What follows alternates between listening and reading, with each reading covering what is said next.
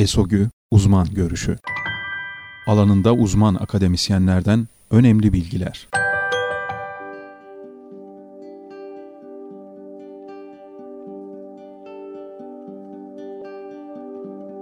ESOGÜ sesli yayınının bu haftaki konusu obezite ve böbrek sağlığı.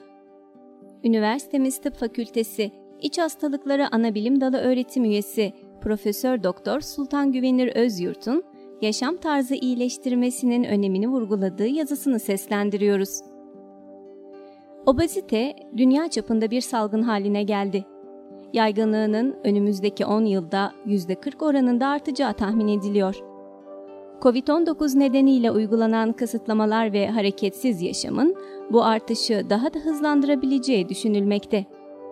Obezitenin artan sıklığı, diyabet, hipertansiyon ve diğer kalp damar hastalıkları ve ayrıca kronik böbrek hastalığı için yüksek risk oluşturuyor. Obez bireylerde fazlalaşan vücut ağırlığına bağlı olarak artan metabolik talepleri karşılamak için böbreklerin süzme işlevinde telafi edici bir artış meydana gelir. Böbrek içi basınçtaki artış böbreklere zarar verebilir ve uzun vadede kronik böbrek hastalığı gelişme riskini artırabilir. Eğer hastada kronik böbrek hastalığı varsa ilerlemesini hızlandırabilir. Obez kişilerde normal kilolu kişilere kıyasla son evre böbrek hastalığı gelişme riski 2 ila 7 kat daha fazladır. Protein kaçağı ve ödemle belirti veren obezite ile ilişkili glomerulopati görülme sıklığı son yıllarda arttı. Obezitenin böbrek taş hastalığı ve böbrek kanseri de dahil diğer bir dizi hastalık için risk faktörü olduğu bilinmekte.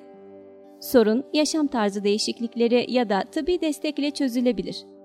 Obez bireylere güvenli ve sağlıklı bir şekilde kilo vermek için haftada en az 300 dakika fiziksel aktivite, haftada en az 2 kez kas güçlendirme egzersizi, sağlıklı beslenme ve porsiyon kontrolü önerilirken bazı durumlarda kilo verme ameliyatı bir seçenek olabilir.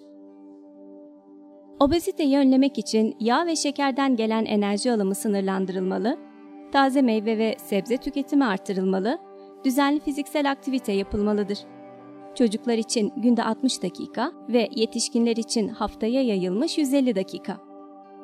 Obeziteyi kontrol etmeye yönelik toplum çapında müdahaleler, kronik böbrek hastalığının gelişimini önlemede veya ilerlemesini geciktirmede yararlı etkilere sahip olabilir.